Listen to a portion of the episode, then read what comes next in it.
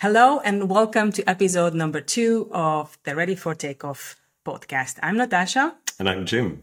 And today we're going to talk about something foundational, what? something uh, really basic that we need to know in order to achieve peak health and performance. We're going to talk about the four drivers of health. And so in the last episode, we introduced ourselves and we kind of described our journey uh, to our own, you know, how we rediscovered our own health and what we continue to do still on on our journey to our health and our, our peak performance because this is a journey. It's not a single destination that you arrive to. So, and although I cannot say that we found the, the magic pill that you pop and suddenly become this superhero, but what we found is it is truly magical. We can say that. And, um, and it's pretty straightforward. It's not easy, but it's straightforward. And we found that the key drivers to health and peak performance are mindset, nutrition, movement, and sleep. But to put it in a in a context, because you might be wondering, okay, but but how and why? Um, I think we need to go back in time and learn about the human evolution a little bit and how we evolved as as human beings, and about our programming that still runs our, our bodies and, and our minds in the same way, like it did 200,000 years ago. There you go. And luckily, we have the expert in the studio. Uh, Jim is is a passionate um, archaeology and evolution enthusiast, and and I have to to admit that we have a, a small library of books, gazillion books about evolution and archaeology, and we have a whole collection of artifacts. Artifacts, yeah, sorry, I just lovingly call them pebbles. And our collection would probably make any museum proud, but I, I digress. Let's let's get back to to why we're here. so, Jim, can you explain a little bit, you know, how we evolved and why this is important for us to know now in the 21st century? Yeah. Uh, so if we were to travel back in time to say 200,000 years ago, life would look slightly different than it does today. Um, we once lived in nature, so the natural rhythms uh, were part of our evolution, and they're still baked into our DNA today. So, so yes, just to make it really kind of tangible, you know how how I like tangible, practical things. So, why don't you tell us how how a day would look yeah. like? I know that we, we don't really know exactly, but we have a kind of a rough idea about the day in life of a caveman, let's say. Yes, I, have done quite a bit of research on this topic. No, but it, uh, seriously, you know, if we were lucky back in the day, we would have had some form of ready-made shelter. So we, we refer to the cavemen. Um, there is a lot of evidence that, that we actually did live in caves because this was the time before bricks and mortar and building a house. And so if you think back to those times, we would have lived with the natural rhythms of day and night, for example. So when it was dark, you went to sleep because there was little else to do. And you woke up in the morning. And this is the way we have evolved as species and, and every species, every animal on earth and even plants live in this daily cycle of light and darkness. So, what did you do after you woke up? As a man, let's say. Uh, probably went for pee firstly, um, but after, after, that, I mean, it, it wasn't like you had uh, a box of cereal to eat breakfast. So you would wake up, you wake up to the natural uh, light, and then yeah, you would have to go and find something to eat. You may have had some leftovers from the night before, but chances are before refrigeration, you had to go out and either catch something or gather something. But the other important thing was that for, for most of our evolution and up until a few hundred years ago, we were actually the prey.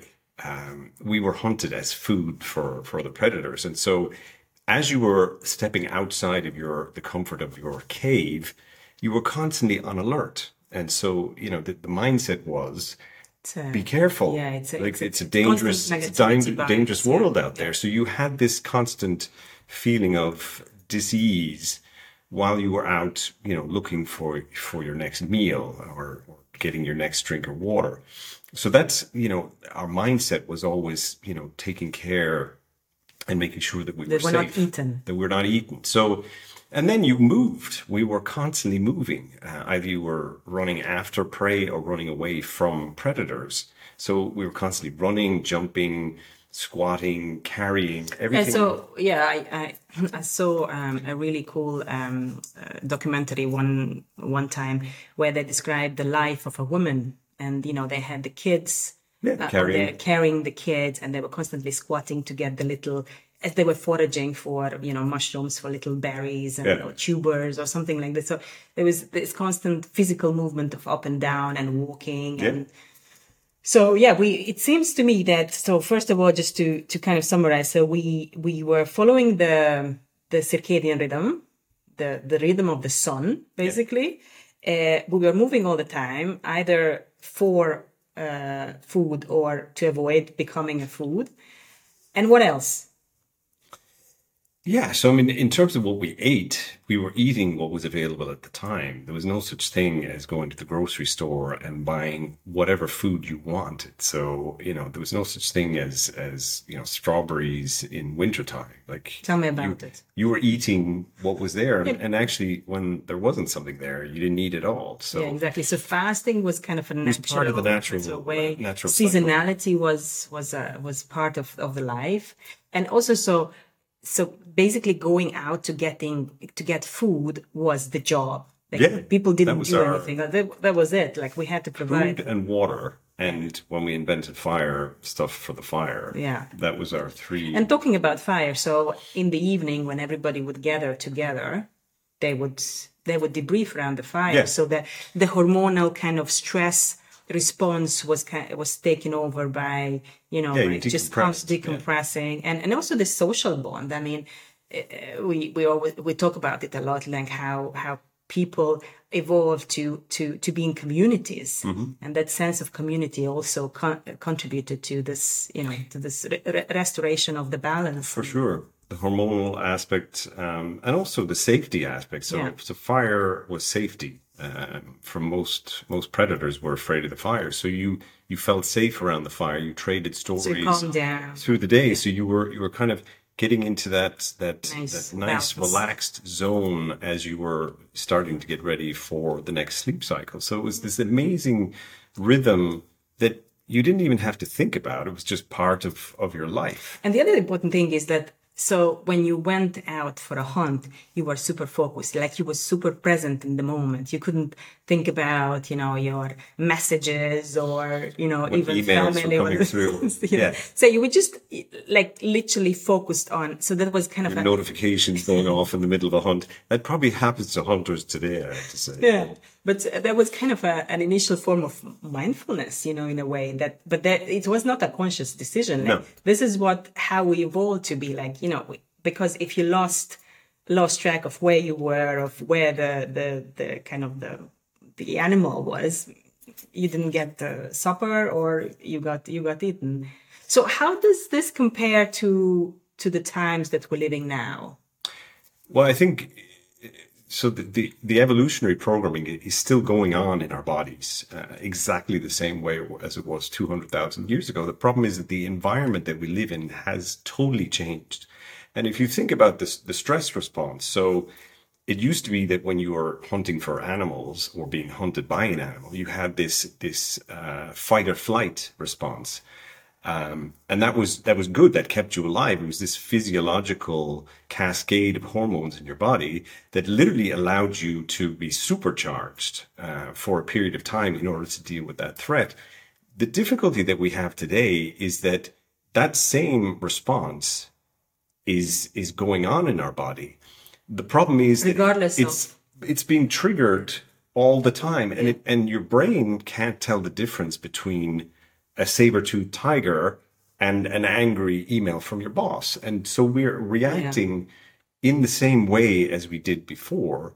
And two problems with that. It's constantly being triggered by, you know, bad news on the media, traffic, uh, a fight with your, your loved one. Not that Natasa and I ever do that. And so, like, you constantly have these spikes of these uh, hormones that were designed to be very short term because and they then counterbalance. and then counterbalanced Yeah, with yeah, this yeah. kind of rest and digest. So w- w- what you're saying that we don't have the fireplace anymore in our life. Well, we don't. I mean, we, we have our devices, which are responsible for spiking our, our hormones even more. Our cortisol and, and, so we don't, we keeps, don't it's not even those. It, so one thing when it spikes, but then it keeps it up.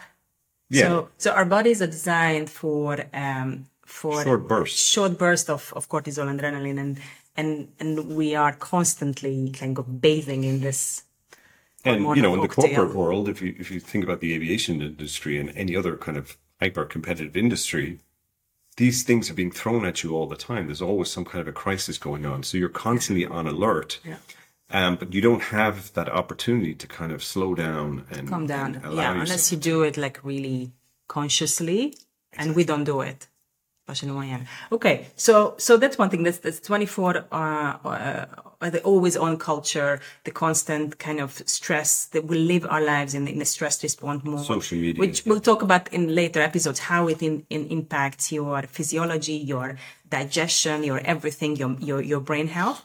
But then moving on, the other thing is that, that is very kind of um, different is that everything is designed for convenience. Convenience.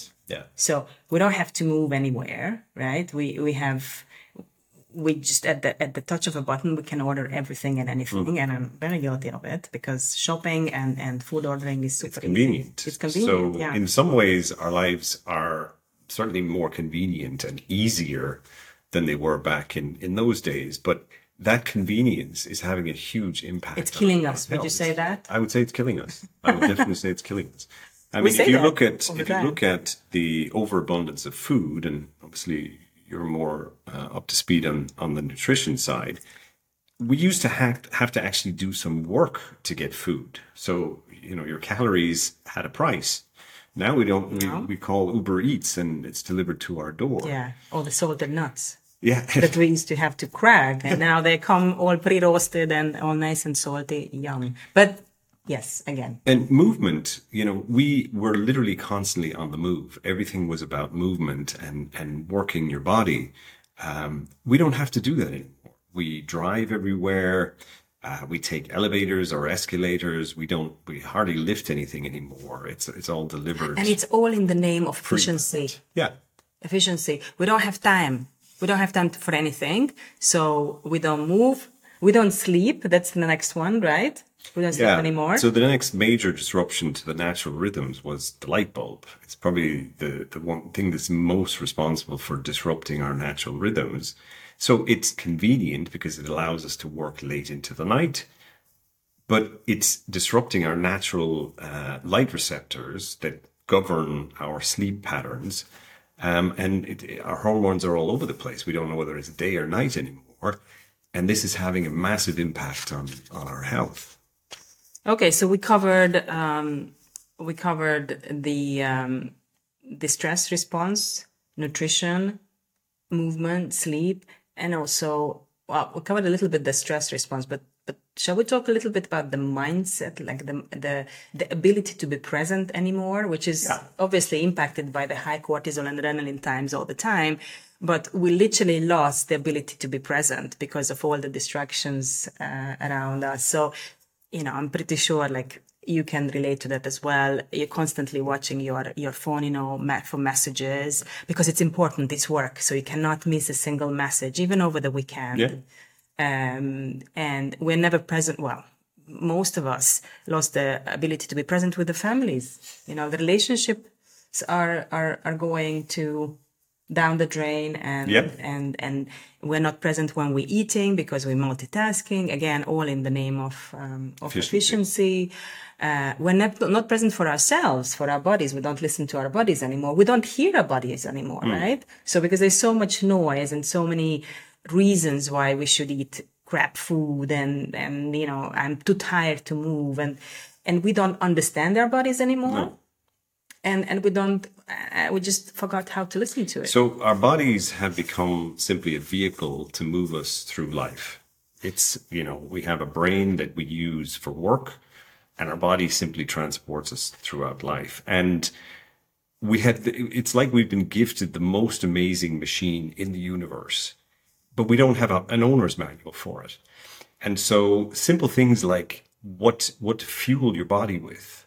We don't Yeah. even consider food as fuel. It's just something that we stick in our mouths. Well, or we do it because it gives us momentarily momentary pleasure, Pleasure. at the moment. So, so, so okay. So now we painted that. I'm afraid a very A picture.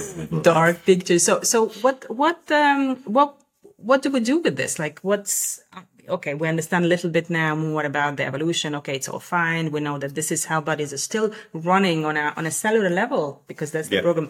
The environment has changed, but we also have our our lives. Like we have to work, we have Yeah. to do things. So we're not in the cave times anymore. So what what do we do with all Well, this? so I think the, the first thing that we have to consider is that this is all having a massively negative impact on our health. And we, we don't even consider the connection between the two. But if you think about all of the, the, the major non-communicable diseases, so things like that are not caused by either bacteria or viral infection, they're all lifestyle related. So obesity, heart disease, even cancer, and even de- things like dementia and Alzheimer's. yeah. are are all connected to this disruption in, in our natural rhythms. These diseases were extremely rare before the modern times. And so once you make that connection, then it becomes easier to say, well, okay, then if if that's the case, how can I start to adjust my lifestyle to a more natural rhythm so that I can start to avoid some of these things? So where do you start? Well, we, we all need to move back to living in caves. No, Can I can I be, bring my blankie and my phone, please? yes, your mobile phone and your, your tablet.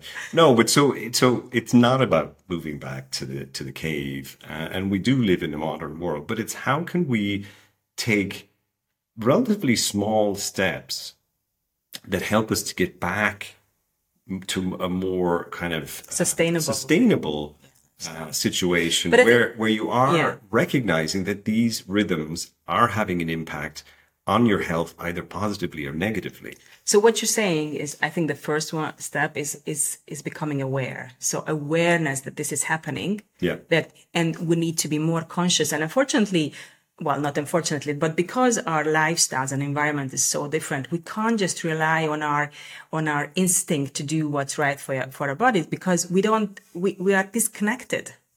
But we need to adopt somewhat of a scientist approach to it. So first understand this this programming and and, and we talk about this uh, in more details in, our Ready for Takeoff book, which is coming out May 30th.